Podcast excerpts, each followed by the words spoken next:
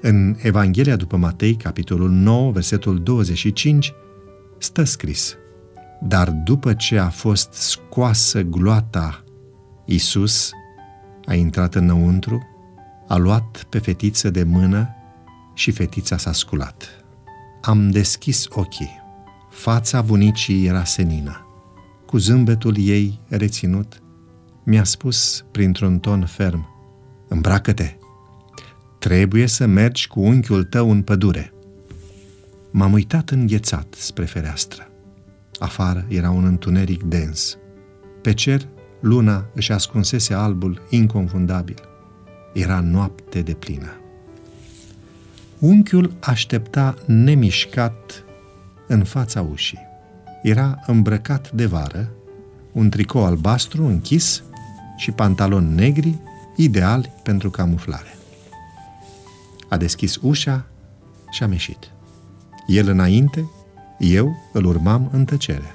Nu vedeam direcția în care ne îndreptăm, dar uitându-mă în spatele meu am observat cum luminile din sat se îndepărtau tot mai mult. Nu aveam voie să vorbesc. Tăcut, sub sunetul pașilor în noapte, frica s-a instalat în minte.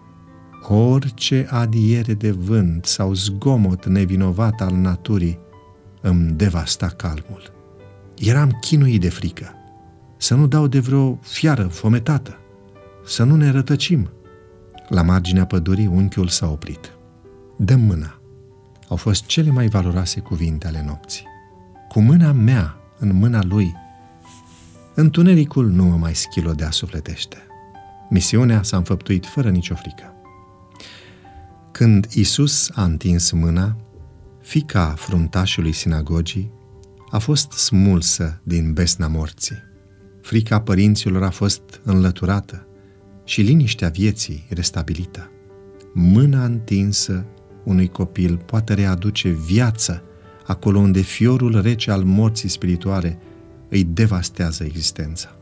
Viața stă în mâna lui Isus, dar vindecarea poate sta și în mâna ta. Nu lăsa ca mâinile tale să fie ocupate doar cu lucrările cotidiene. Întindeți mâinile spre cei tineri care au nevoie de vindecare. Cu siguranță relațiile au fost și vor fi cheia vindecării.